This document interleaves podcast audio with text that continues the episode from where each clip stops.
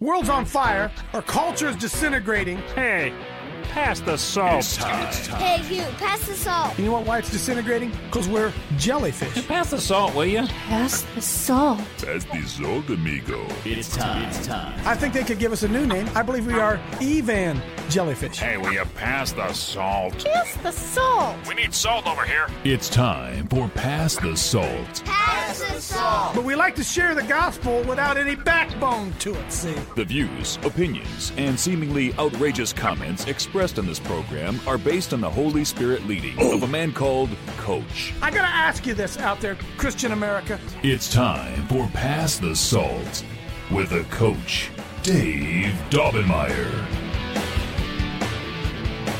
Well, good morning to all you Coach Dave Live cultists out there.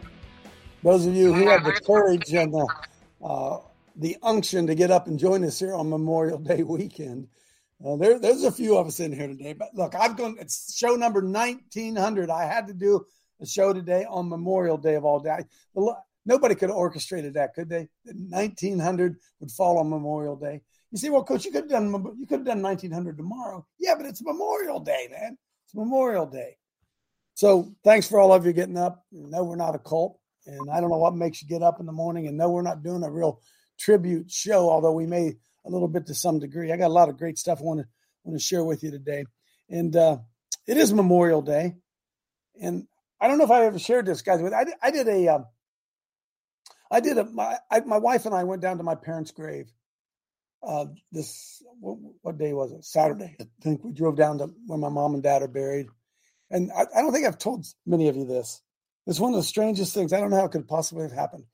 My uh, my father, my grand. Well, let me let me go back here.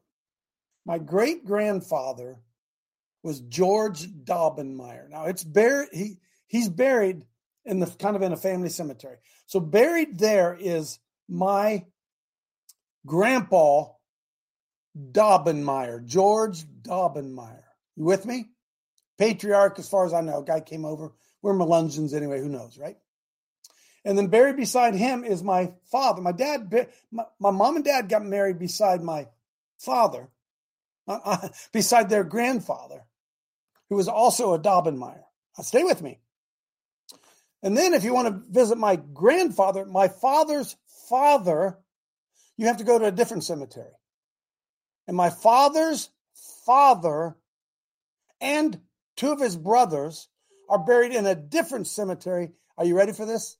And the name on the tombstone is Daubmire. D A U B, no E N, M I R E. So we have a grandfather and a father, and then children that do not have the same last name. Now, my, my dad and my his brother Bob won the 1938 state baseball championship at Berne Union High School. 1938, Dad graduated. Dad was a senior. His brother Bob was a junior. Are you ready for this? My brother Bob batted third in the lineup. He was a junior, and his name was Bob Daubmire. D A U B M I R E. And batting fourth was his brother Frank Daubenmire. My dad, Bob and my dad, Bob and Frank, living in the same house, playing on the same baseball team, going to the same school, did not spell their last names the same. Now, can somebody explain to me at some point along the line, wouldn't grandma have looked at the at grandpa, looked at the grade card and said, wait a minute, they spelled your name wrong. That's not how we spell our name. And to this day, half of my family are Daubmires and the other half are Daubenmires blood brothers in the same house, spelling their name differently. I, I don't know. If, mm. how does that happen? You think? How does that happen? Huh? So wouldn't at some point wouldn't somebody say, Frank, that's not the way you spell your name, or Bob, that's not the way you spell your name. So anyway, Michelle and I went down and did a little video on that, and uh, it's all good. Hey, look, I'm uh, Sky High's coming up here. I'm, I'm going to make an appeal here real quick. Let me see. Hey, we're going to have boat rides Boat rides. Are you kidding me? Oh, yeah, yeah, yeah. You come. I'm going to have a boat out. Roger Weaver's going to bring his boat. Mike uh, Blake's going to bring his boat. So free of charge with your admission, you get a ride on beautiful Buckeye Lake. So come come and join us with it. And look, look, this is this is really true. if some of you out there would like to scholarship some people, we, we hear from people they don't have 75 bucks. They said, well, I'm sorry. Well, it's probably a combination, right? They can hotel, all that stuff. Number one, you can camp if you want to. You can bring a tent, you can bring a camper, you can sleep on the floor. I don't I don't care. So if that's if that's what's keeping you from going, don't let that don't let that be a hindrance. But if you need something, a camper to sleep in or a tent or whatever, hey, cool. Let, let, us know, and we'll get. We would love for all of you to be able to come. But what would really help with us is if some of you who can't come would scholarship somebody else to come, then I can say, hey, don't worry. If they they contact me, say, Coach Dave, I'd love to come, but I can't. This, the, I, I just say, hey, don't worry about the money. Come on, you can come. You can come. So if some of you out there would like to just do that, I think it would be a blessing to some people. You know what? Money is tight, isn't it? God, money is so tight so tight. And uh, you know, I, I, told you I took my wife and I. We went to a restaurant the other day. Just two of us. Just two of us. It's seventy dollars when we walked down there. No, we didn't have any beers. No, no, no seventy dollars. Thirty-five. Well, you throw the tip in, right? So I get, man, I get it. The money's tight. I get it. I get it. So, uh, man, love, love for y'all to be able to, love for all of you to be able to come. Say, what are, going, what are we going to do to annual? Well, I got to get a hold of Mike McKee, but we're going, we're going to, we're going to, Roger's going to speak on trusts. Trusts on, do you guys have a family trust? Why you should have one free of charge. That in itself is worth the admission to get a lawyer to talk to you about trusts. Number two, we're going to have, uh, we're going to uh, talk about gold, silver. What should you put it in? How do you do it? Some of that kind of stuff. We're going to talk about uh, some more preparation stuff like that. But Chad's going to do a shooting exposition. You can we'll do free shooting if you want. In other words, you we're just going to let you go out and do some target shooting if you want to. Got to bring your own gun, bring your own ammo. But just come, man. Come on, man. If you can get here, get here, get here. It'd be a great. It'd be a great, great time of fellowship, getting to know each other. And you know, I see it more and more each day. I don't know what you guys think. I, I'm telling you, people are going to have to flee the cities. Somebody give me a thumbs up. People are going to have to flee the cities. And I want people to be familiar with where we are. That, that's one of the reasons we're doing it. right? So uh, every, everything we do, we we kind of do with a purpose here. Show number nineteen hundred. Wow. I, I, I was doing some math today. That was that's a seven point five years. Seven point five years we've been doing this. Boom. Thanks for all of you here. I got up on Memorial Day weekend. I want to try to make it an open forum, but I got some really, really good things I want to show you before we get into it. Okay. Um, um, yeah, let's start out. Look, I'm I'm going to I'm going I got some stuff I want to show you. Okay, I'm going to dig into some of this stuff, and this otherwise this is just kind of a this is a kind of a free for fall free for all here today, but some stuff that I think are really really really critical. Pull up the Ayn Rand email. I don't know if you guys know who she is. She was an atheist, by the way, Ayn Rand. But even atheists can have some can think. Here's what she said. Because we were talking the other day, remember about thoughts being uh, sins? Uh, by, uh, by, the way, more and more. Let me, let me just camp right there a second. Thank you, Polly Heath. Polly's been sending me up, and uh, uh, Janine's been sending me stuff. It's all good. I, I, I, there's nothing better than to stimulate your curiosity to go to look this stuff up on your own. Please don't take my word for it. Please don't. And I would agree with everybody out there, no matter what books are in the Bible or not books have been taken out of the Bible, God's word is preserved. I just want to ask this question Why did they take some books out? Who made that decision all of a sudden in 1885, whatever? Who made the decision to take those books out? Who made the decision to take put those books in? Because we're warned in Jude that evil men have crept in unawares and changed the truth of God into a lie. Now, I want you to also understand that I don't think that the book of Enoch is canonical Bible, okay?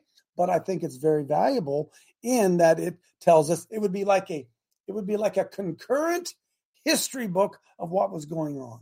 All right. Is it the inspired word of God? I don't even want to get into that debate. But somewhere along the line, a lot of people thought it was an inspired word of God. So I don't want you guys to think in any way, shape, or form that I'm trying to add to or take away from the Bible. I'm not. I'm just asking the question who made that decision?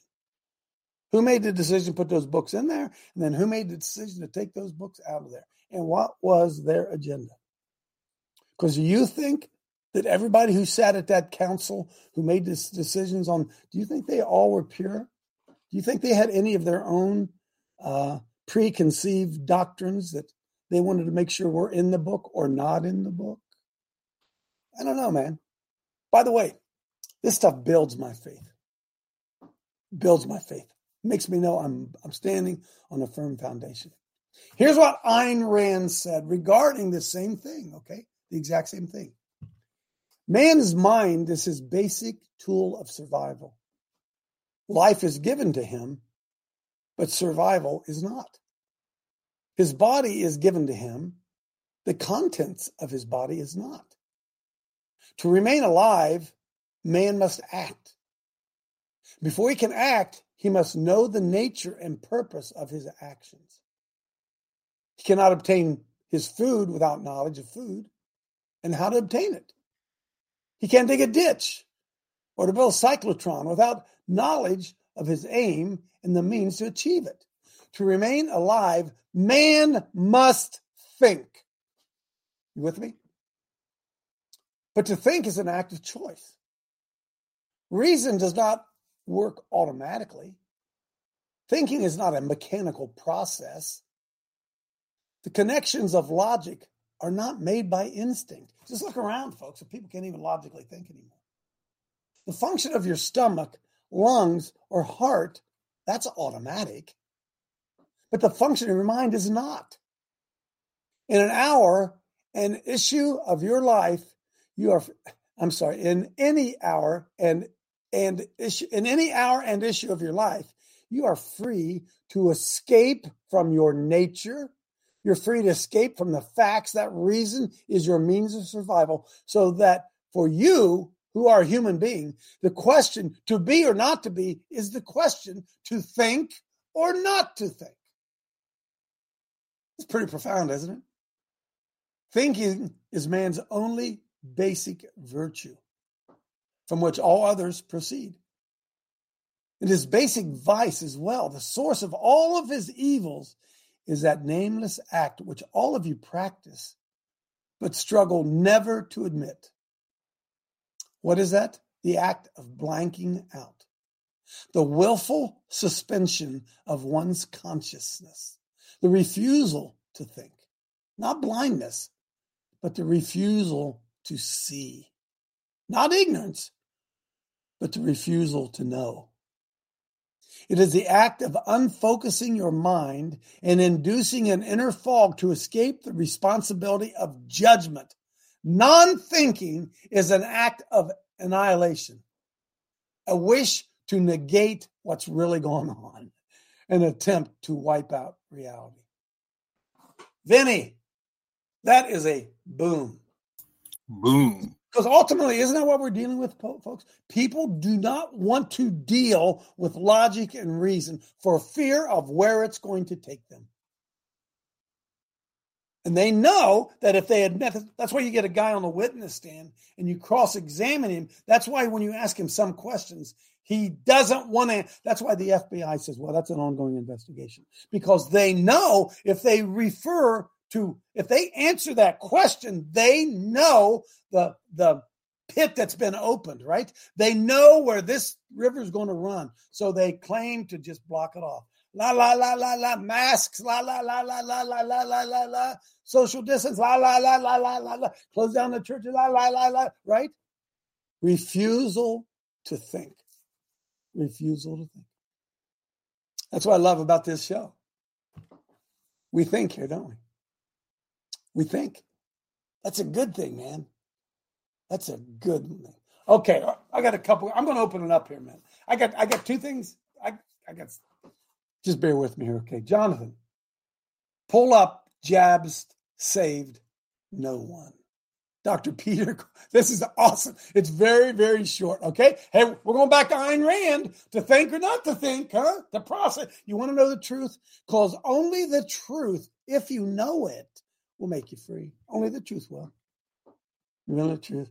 Hey, if I found out that uh, if I found some note someplace from a man on my wife's dresser, I could remain suspicious. or I could ignore it, or I could confront her. I think I'd probably confront her. I'm not going to ignore it that there's some man sending a letter to my wife. What? Right? Because remember, folks, only challenging, despite the emotion involved with it, only challenging things are really the only way you ever get to the truth. And if you've done a good job of challenging it, at the end of the challenge, you ought to be able to say, well, at least I know what I believe and why I believe it. At least I know that. Rather than saying, well, I believe that because Uncle Billy Bob told me that 17 years ago. Well, what if Uncle Billy Bob was wrong? Right? So we're reaching the point now in regards to the vaccine, we now can look over our shoulder a little bit. Hmm? We're three years down this road. Did we handle everything perfectly? Listen to what Dr. Peter Corey says. This is a hour, I'm sorry, one minute, 29 seconds. He's been one of the leading uh, opponents of vaccines, all that stuff in regards to COVID. Go ahead and play profession and in some ways even society. It's, it's literally a society that's been corrupted by forces and nobody realizes. We sit in these little bubbles, we read our New York Times, and we think everything's going as, as according to plan. You know, we, we even have uh, my colleague. Ayn Rand. Think about what Ayn Rand said, right? We stay in our little catacombs, our little cubits, our little cubicles. We la la la la la la la la la la. That's what he's saying. Go ahead colleague over there who says that we saved a million lives with these vaccines. That is utter and complete nonsense. Nonsense. These vaccines saved no one. Across the world, the most highly vaccinated countries had the worst case fatality rates. Anytime you hear data on vaccine injuries, you always have to multiply it by a huge factor. And yet, even without that underreporting factor, it was truly concerning. The history of regulatory behavior of agencies is when you launch a new product or a new intervention and a death is reported, the traditional stance is you assume that it's related until proven otherwise. And I heard out of the mouths of public health leaders saying the opposite. They're not related. They're not related. It's all uncredible. I mean, we have baby formula, which kills a couple of babies, and the entire product is removed from the market. You have a faulty muffler on a car, and they re- recall 300,000 cars. And here you have all of these deaths being reported, and nobody's doing anything. I've never been more terrified in my life. We have an explosion in autism, which is totally coincident and correlates with the explosion in the schedule. And I'll tell you, my colleagues here, they're going to say there's no evidence to show that there's any link with autism and the vaccines. That is nonsense. That is. Wow. That's it, isn't it? Isn't that it?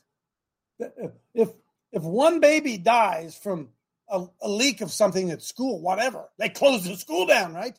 And yet we're seeing millions of people die, and they all tell us what? Well, it's not that.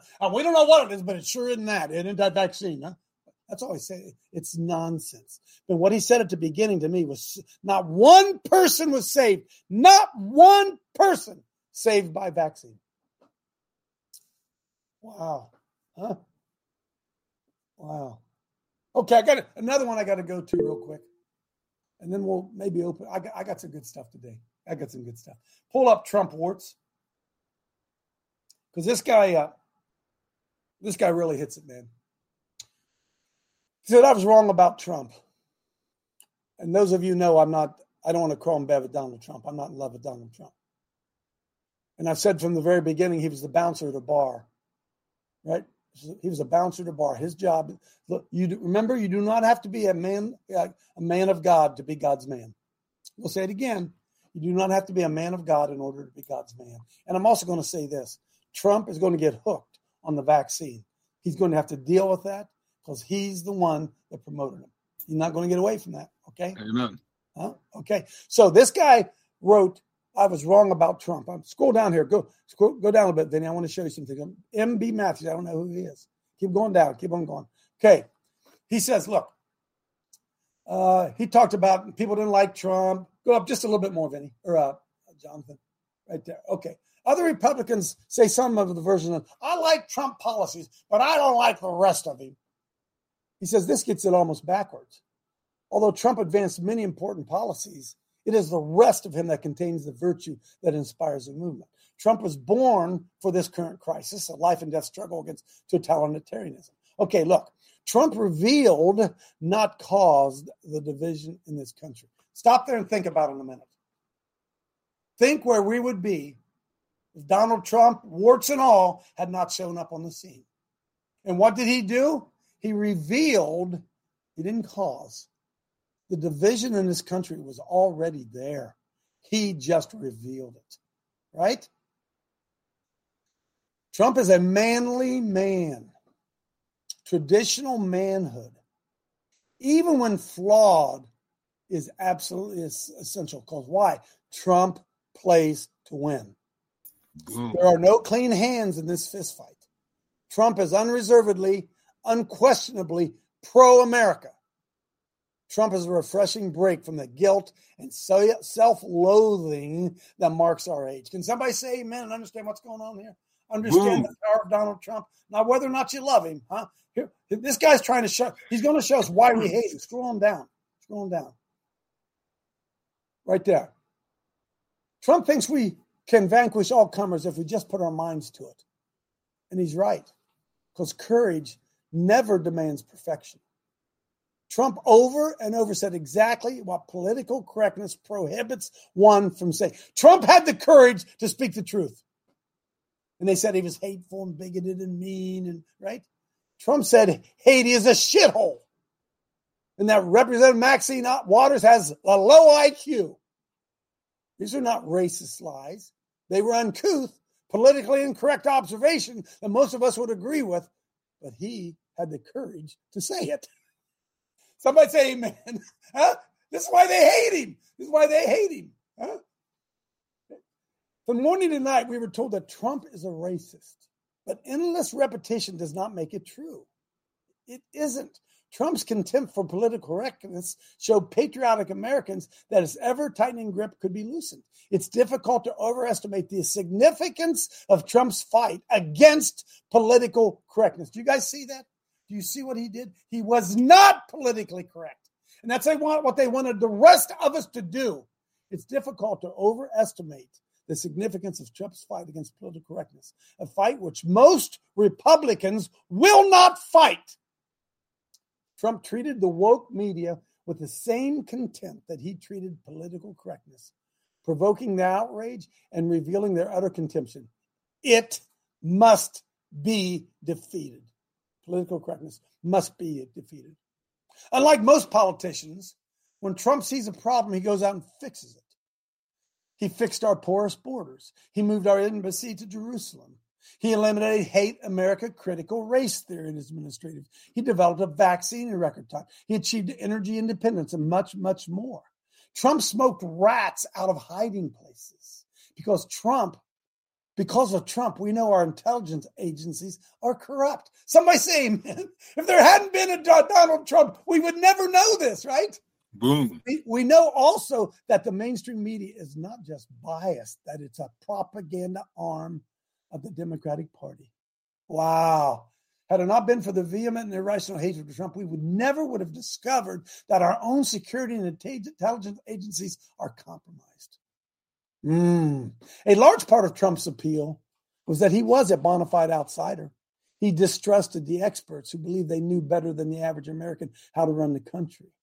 This distrust was appealing to Trump's base, who believed, with good reason, that is the experts who created the despotic mess in which we find ourselves in. Trump kept calling out that the experts were wrong. We didn't like him because we because why?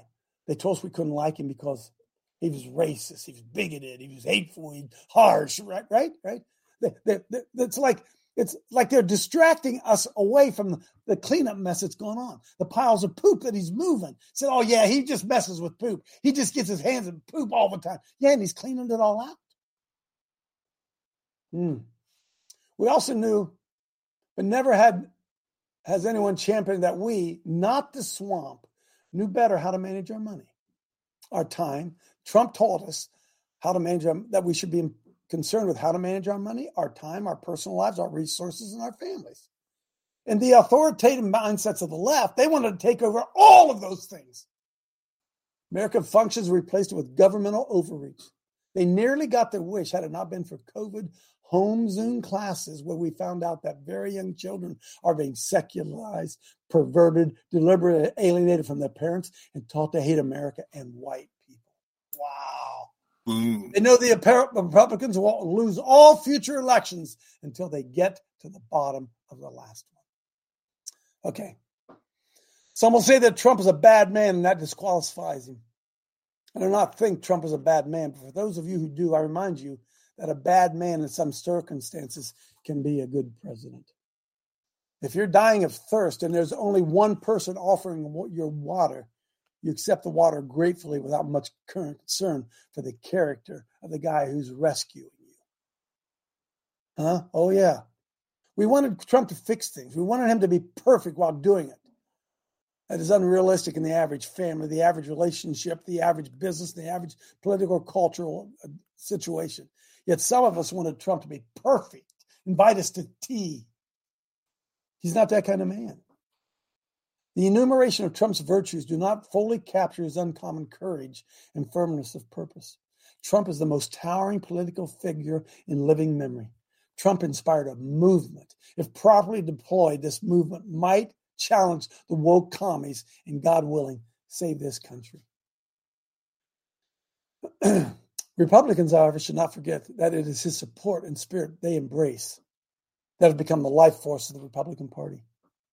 Among the talked about alternatives to Trump, I've not seen yet anyone who possesses or even understands Trump's virtues, nor have I seen anyone with his backbone and fortitude. One does not appreciate the strength of relentless gale force winds until one is in the eye of the storm which is exactly where Trump and we are at this moment. We have to prepare for the gale force winds we will encounter. To not do this is to ignore the reasons for the recent past, and it will be forever to our sorrow to ignore him. His virtue must be stained, stained. His virtue must be the standard by which we judge other candidates. Amen and amen. We don't have to like his personality but his virtues far outweigh it. I humbly stand corrected and I offer my apology. Boom! Think of the things that we now know because Trump was president. Okay, I'm going to go to another thing. Pull up my Facebook page. Pull up my Facebook page. I, I don't. Have you guys been watching these things? They're called reels. These reels. I got a. I got a bunch of them. I got a bunch of them here. But I want to show you a couple, and I'm going to let you all get in. Scroll down. I I'm, in no particular order. I'm, oh, this is good too. Keep going, keep going, keep going. I posted a bunch of them yesterday. Oh, that's good. I got to come back to that. That's me with LeBron James. Pull that back there. That's me in 2000. Go back up there. That's me with a ball. That's LeBron James. He's a junior in high school. Go next one. Going down. Going down. Uh, going down. Oh, going down. It's all good. It's all good. Oh, stay here. Oh, is this the one? Yeah, this is Jordan Peterson. Jordan Peterson is a uh, psychiatrist, psychologist, whatever, who got saved. All right, wait, go down. Maybe it's the next one. We got two of them going down there. Oh yeah, yeah, yeah, yeah. Are you ready? Hey, this is uh, this is me. This is us. This is what's this guy's name? Interviewing Jordan Peterson because Jordan Peterson said that men should be dangerous. John Stossel. John mm-hmm. Stossel. And John Stossel doesn't like it that Jordan Peterson said men should be dangerous. Listen to this. Should be dangerous. By dangerous, that implies I should be ready to threaten someone, to hurt somebody. No, you should Hang be on. capable. Freeze it. Freeze it. Anybody scared of what's that guy's name? The guy interviewing John Stossel. Anybody scared of John Stossel? Is John Stossel dangerous to anybody? Hell no. Start it again if you can. Huh? This this guy, he got saved. I don't know if you know this. Jordan Peterson saved. Got saved, man. That is great. Okay, start it again. Here we go. Listen to what he says. Do you think John Stossel's dangerous? By dangerous, that implies I should be ready to threaten someone, to hurt somebody. No, you should be Oh! capable of it. But that doesn't mean you should use it. There's nothing to you otherwise. Like if you're not a formidable force, there's not there's no morality in your self-control. If you're incapable of violence, not being violent isn't a virtue. People who teach martial arts know this full well, right? If you learn a martial art, you learn to be dangerous, but simultaneously you learn to control it. Both of those come together. And the combination of that capacity for danger and the capacity for control is what brings about the virtue. Otherwise, you confuse weakness with, with moral virtue. I'm harmless, therefore I'm good. It's like, no, that isn't how it works. That isn't how it works at all. If you're harmless, you're just weak. And if you're weak, you're not going to be good.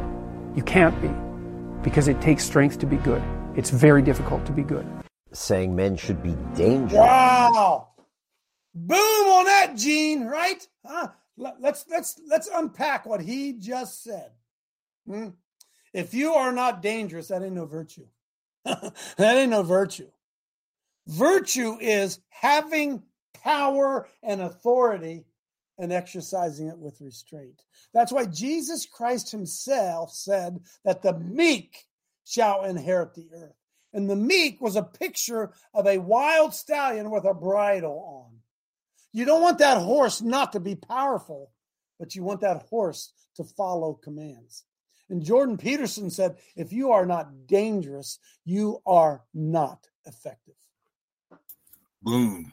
What am I? What, Michelle? What are you putting on my gravestone? Here lies a dangerous man. Why?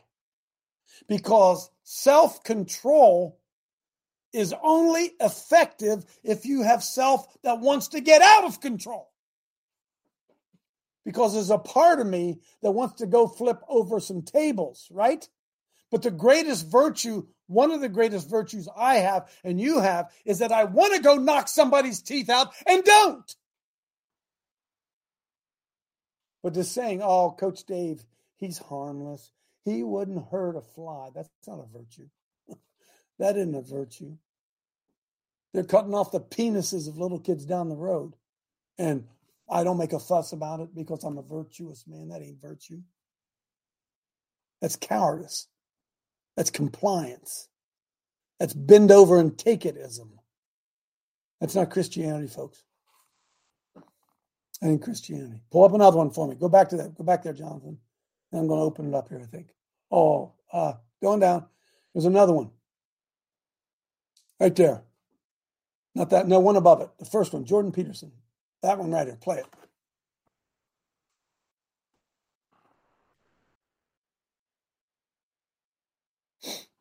No one ever said to them and meant it. It's not okay for you to be a weak loser. It's not okay. And the reason it's not okay is because you could be way more than that.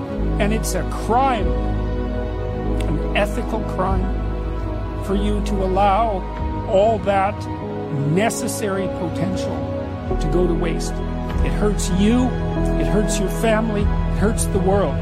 Really, really, it does. And people think, oh, okay, I get it. And they do get it because they know at some level. It's really something to see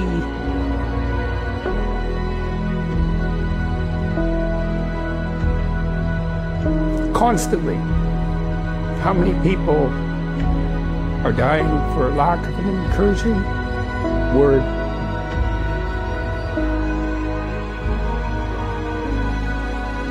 And how easy it is to provide that if you're careful. You know, give credit where credit is due. And to say,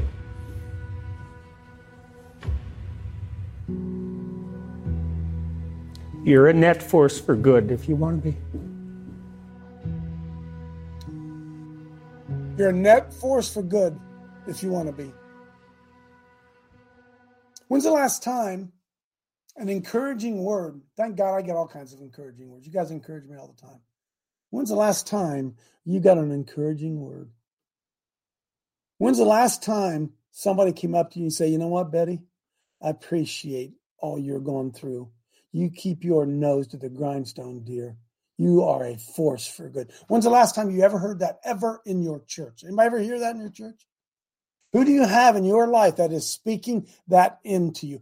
Hey, you know what Vinny says to me all the time? I got your six, coach. I got your six. That's an encouraging word. And we tend to be on the other side of the spectrum. We give discouraging words. Well, you're going to get in trouble. Oh, the FBI is going to bring them on. Bring them on. Somebody's got to stand up against it. Coach, I appreciate what you do, coach. I appreciate what you do. I, are you ready for this?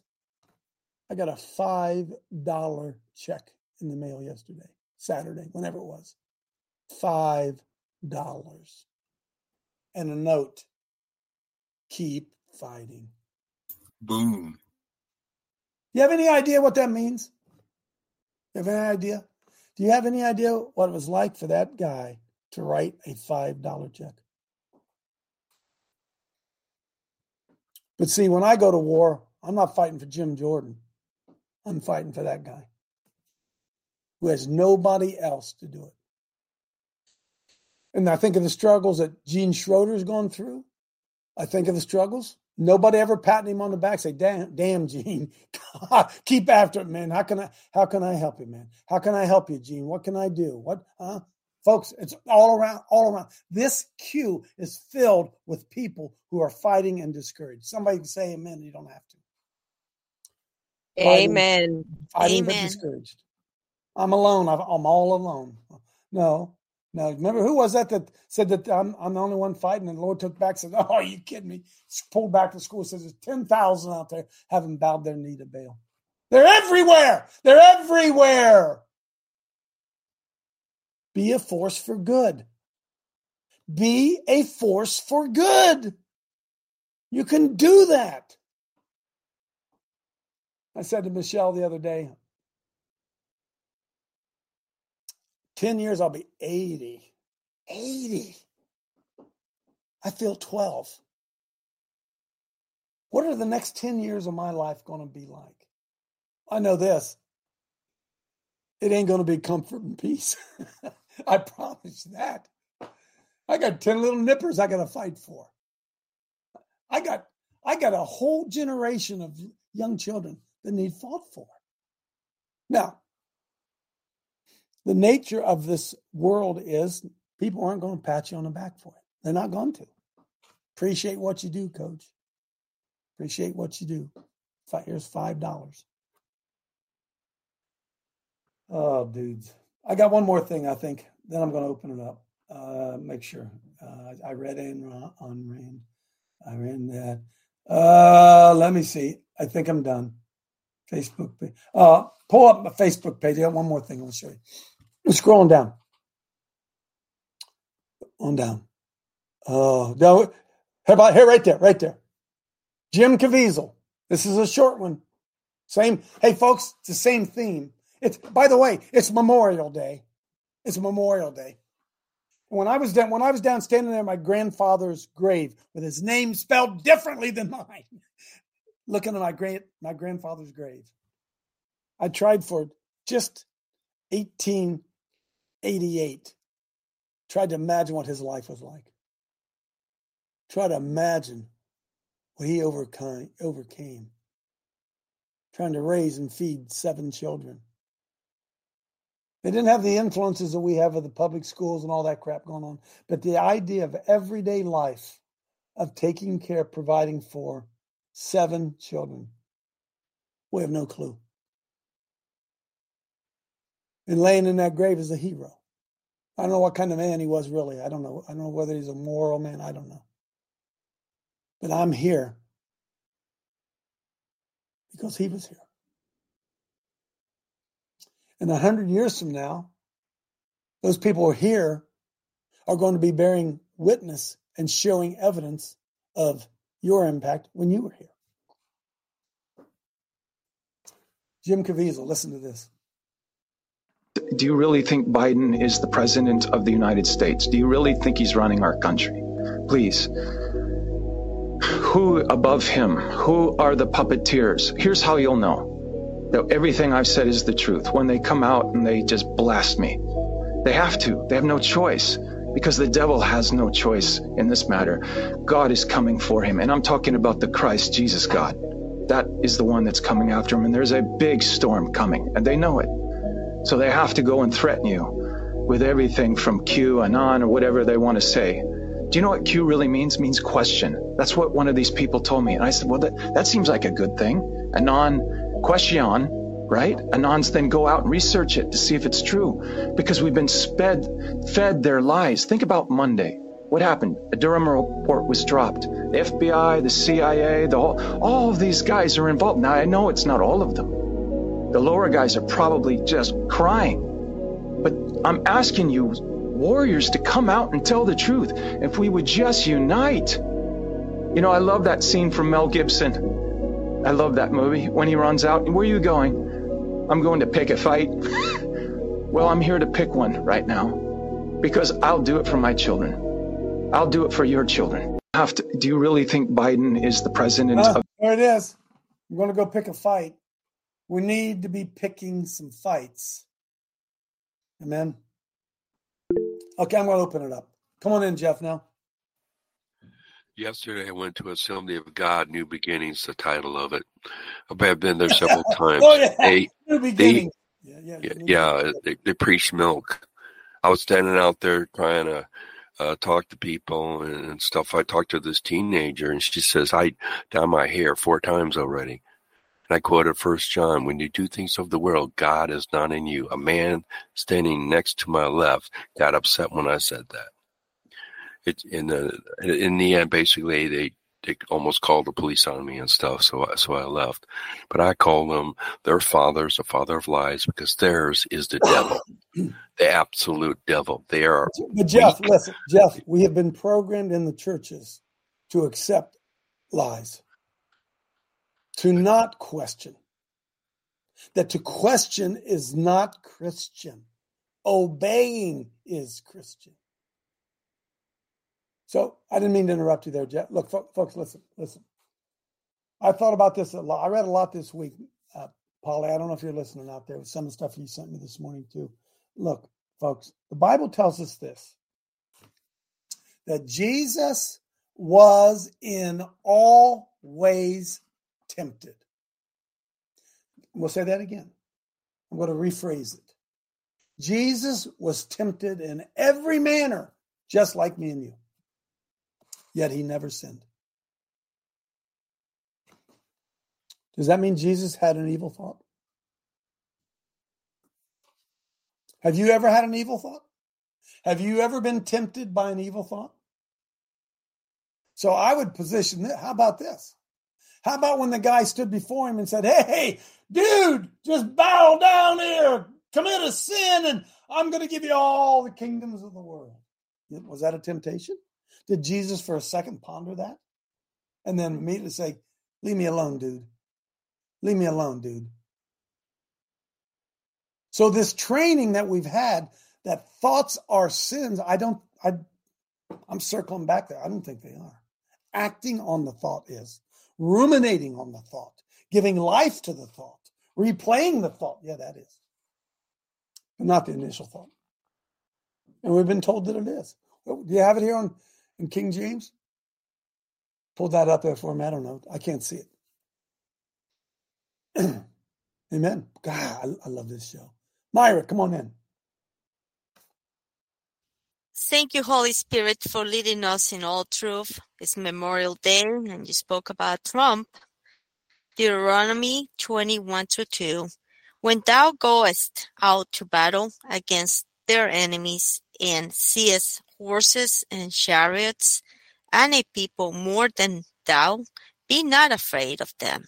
For the Lord thy God is with thee, which brought thee up of the land of Egypt. And it shall be, when ye are come nigh unto the battle, that the priest shall approach and speak unto the people. Hallelujah. Amen. Amen. Speak the truth to the people, not not uh, uh what's the word? I'm not, avoid con, uh, conflict, not avoid controversy. The man of God should be controversial, folks. Glenn. Yes, good morning, everyone. You know, so I've been after it uh, for the last year, you know, trying to work within the local church, um, asking asking why we never talk about cultural issues, why it's never mentioned from from the pulpit. And of course, I've been rebuffed by both pastors. We we just don't speak about that, Glenn. We don't we don't mix that.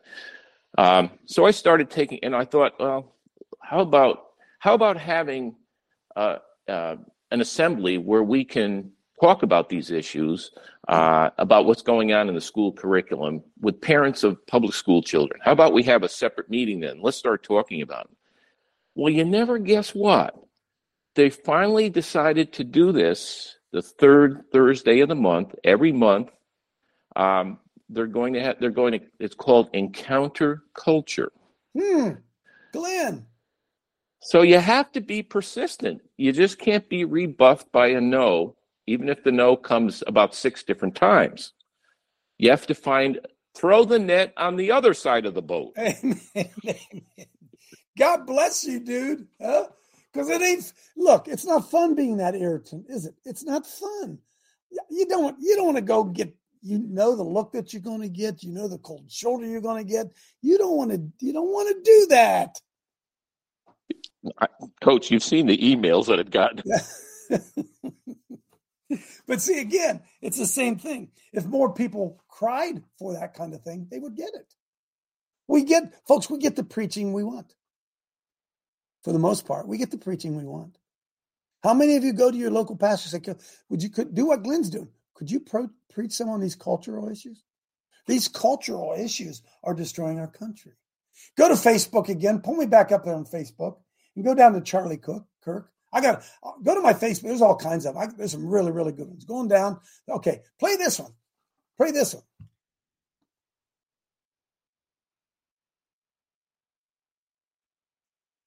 The swimmer that competes and wins a NCAA championship as a man against other women, and we say we must do nothing. Where track championship after track championship are being won by biological men competing against women. And so, and not just competing, but winning. And they're, they're bullying them and they're antagonistic and they're narcissistic and they're cheaters and they're all those things. And so some, you know, criticism I receive is, well, Charlie, aren't you a Christian? Don't you love that person? Of course we do. That person's made in the image of God. We should have compassion for that person. However, the question is then what do you do with somebody that is suffering with a mental delusion? If somebody shows up at the airplane ticket counter and says, I have an imaginary friend, I demand two seats on a plane. You would say, Well, I need to charge you for two seats. No, no, no, it's my truth. It's actually, I'm a dual personality. You say you're insane. If someone is anorexic and says, I need liposuction, you'd say, No, no, you're suffering under a mental delusion. If somebody says, I'm offended every single time I see other people eat in public, do we stop eating in public? Do we now reaccommodate society for other people's mental struggles or issues? What we are living through is that we now have to change our customs, our code of beliefs, our behaviors for people that are personally struggling with something. That is evil, everybody. Thomas, the swim. Wow, huh? That's evil. Let it. Hey, while we're on this trail, let's stay on this trail a minute. Go on down to the next one. Go down to Peter. Is uh, uh, what's what's his name? Yeah, yeah. No, no, go, nope, nope, nope, nope, nope, nope. Up, go up, go up, go up, go up, go up. Sorry. Go, go, go. Oh, that's good too. But go on there. Go. Eric, the inventor and the weaponizer of coronavirus, also had the hand in developing remdesivir, the drug that was allegedly used to treat patients with COVID, except for the fact that by 2018, that drug had a kill ratio of 53%.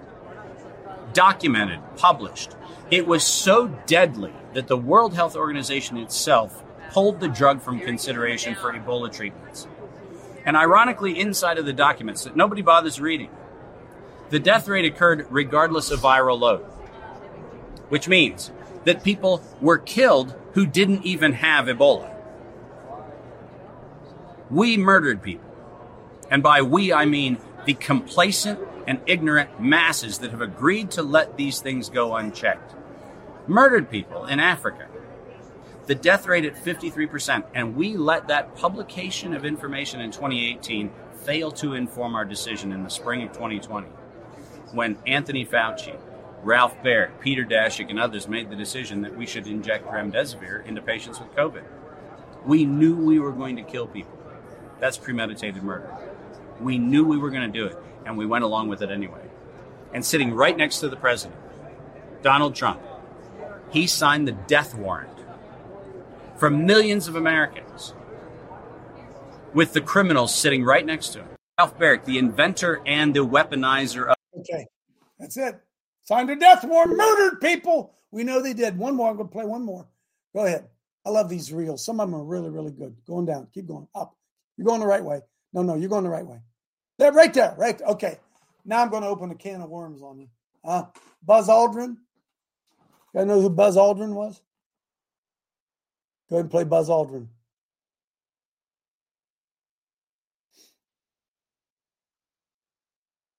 Look at the photo. You say that's me? Okay. Check out the name badge. It says Aldrin. Looks like you're right. But notice the helmet. Can you see my face? No. This is a secret I've been keeping for almost half a century. On July 20th, 1969, Neil Armstrong and I pulled off humanity's first extraterrestrial prank. Uh, what was the scariest moment of the journey? Scariest. It didn't happen. It could have been scary. Why has nobody been to the moon in such a long time? That's not uh, an eight year old's question. That's my question. I want to know, but I think I know. Because we didn't go there, and and that's the way it happened. And, and if it didn't happen, it's nice to know why it didn't happen. So in the future, if we want to keep doing something, we need to know why something stopped in the past that we wanted to keep it going. Money is a good thing. If you want. Let's look at the photo. Ah, Dale, come on in. Coach, that's just man, that's just out in left field over the fence, brother. But you know, brother, I, I yeah, I, I, just had to share some of the things I shared at church yesterday. Being Memorial is today, and of course, coming from a very uh, military family background. But anyway, I use that Romans chapter, or I'm sorry, Revelations chapter 12, right? That Satan was enraged and he went to do war with the offspring to those who keep the commandments of our Lordship Jesus Christ. And brother, and then I, I challenged the people. Dietrich Bonhoeffer said, silence in the presence of evil is evil itself. Do you know if you take people who have lost their life in battle versus those of the innocent because nobody stood, that so outweighs it. Mao, some nearly 30 to 40 million people. The Russian Revolution, nearly 20 million people. The Holocaust, right? Nearly 8 million people. And then, coach, I closed the service playing the sound of abortion. Mm. And it the dinging of that little BB on the trash can because it was Memorial Day of all those who lost their life in battle, nice and loud. But when it got to the silence because of our silence of the abor- the murdered babies, brother, them BBs rang loud in that church. Wow, Dale. Hmm. What did Abraham Lincoln say at Gettysburg? That these honored dead shall not have died in vain. What does that mean to have died in vain? for no purpose, for no reason. See, one of the things that we're dealing with, friends, when was the last war that the average American experienced? Do you, do you remember back in Vietnam, they ended the draft? Do you remember that? They ended the draft. Up until then, turned 18 years old, for the most part, you went in the service. And everybody bought in. But now we have wars in Afghanistan where you don't even see them. They're fought with technology and computers, and we don't understand the horrors of war anymore. See, we don't understand that feeling. Maybe some of you have of actually pulling out an M16 and sighting in a human being and pulling the trigger and killing him. We have no we have no understanding of any of that and that actually living, breathing 18 and 19 year old guys went and fought and died. For what? These honored dead shall not have died in vain. But they have. If we, if we don't step up, Emma.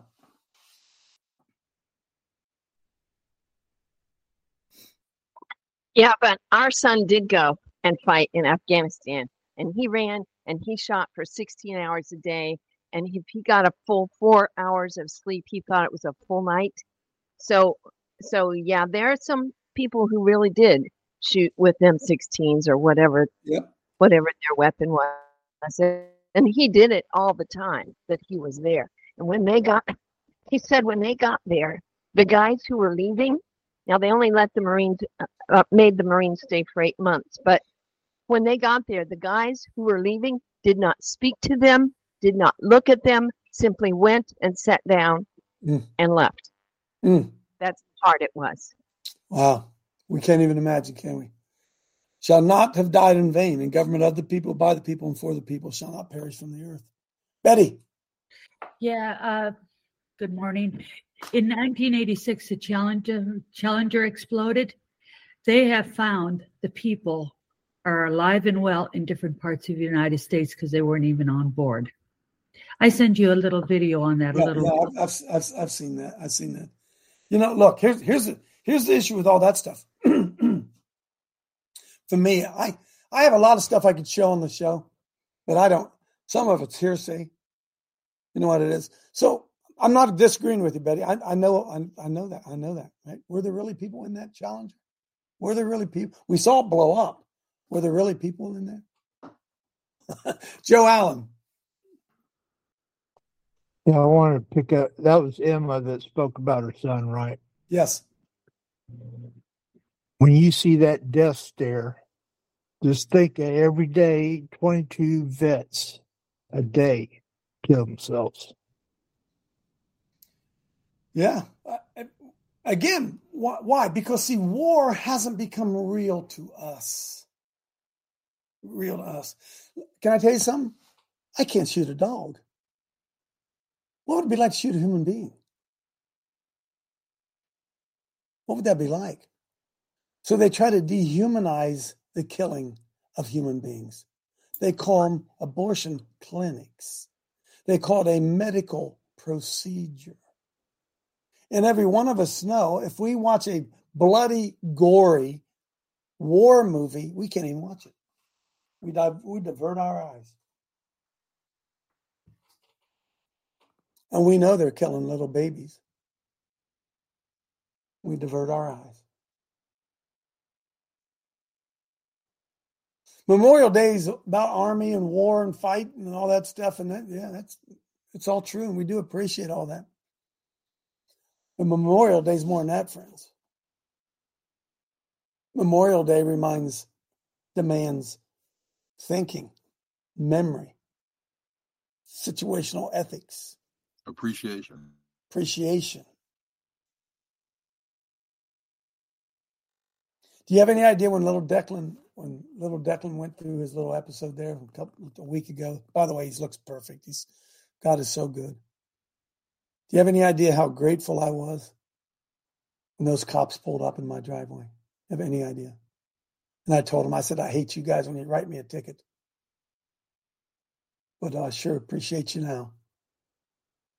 By the way, Betty, folks, Betty got me a fuzzbuster. Michelle and I were going to go, we were going to Sam's Club, get some food.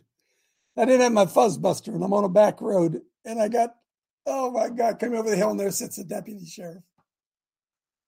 I'm dead to rights. Betty, I said, Oh, Betty, I didn't have my fuzzbuster gone. He turns around, pulls me over. I handed him card. I said, No, I got no excuse. I'm driving down the road with my wife here I'm not even paying. I had no excuse. He gave me a warning. Praise the, Praise the Lord. So, Betty, I had that weapon and didn't use it. I had it and didn't use it. Isn't that the way it is? You don't Coach, have your you gun with you. Weapon. One time you don't have your gun with you is the time you're going to need it. So we never, yeah, we never. Coach, you had a greater weapon. You said truth, and guess what? You got the mercy. That, not, that's there ain't no doubt about it, brother. Ain't no doubt. So I got no excuse. So that's Mm. talking to my wife. here on just rolling down the highway. You know, I'm guilty, and I got I got mercy. Amen. Amen. Amen. A lot of people died that we could be here today. Enjoy the time with your family, and uh, do that hard thing, man. Think of somebody else today. God bless you. Have a good week. Good uh, day. See you tomorrow.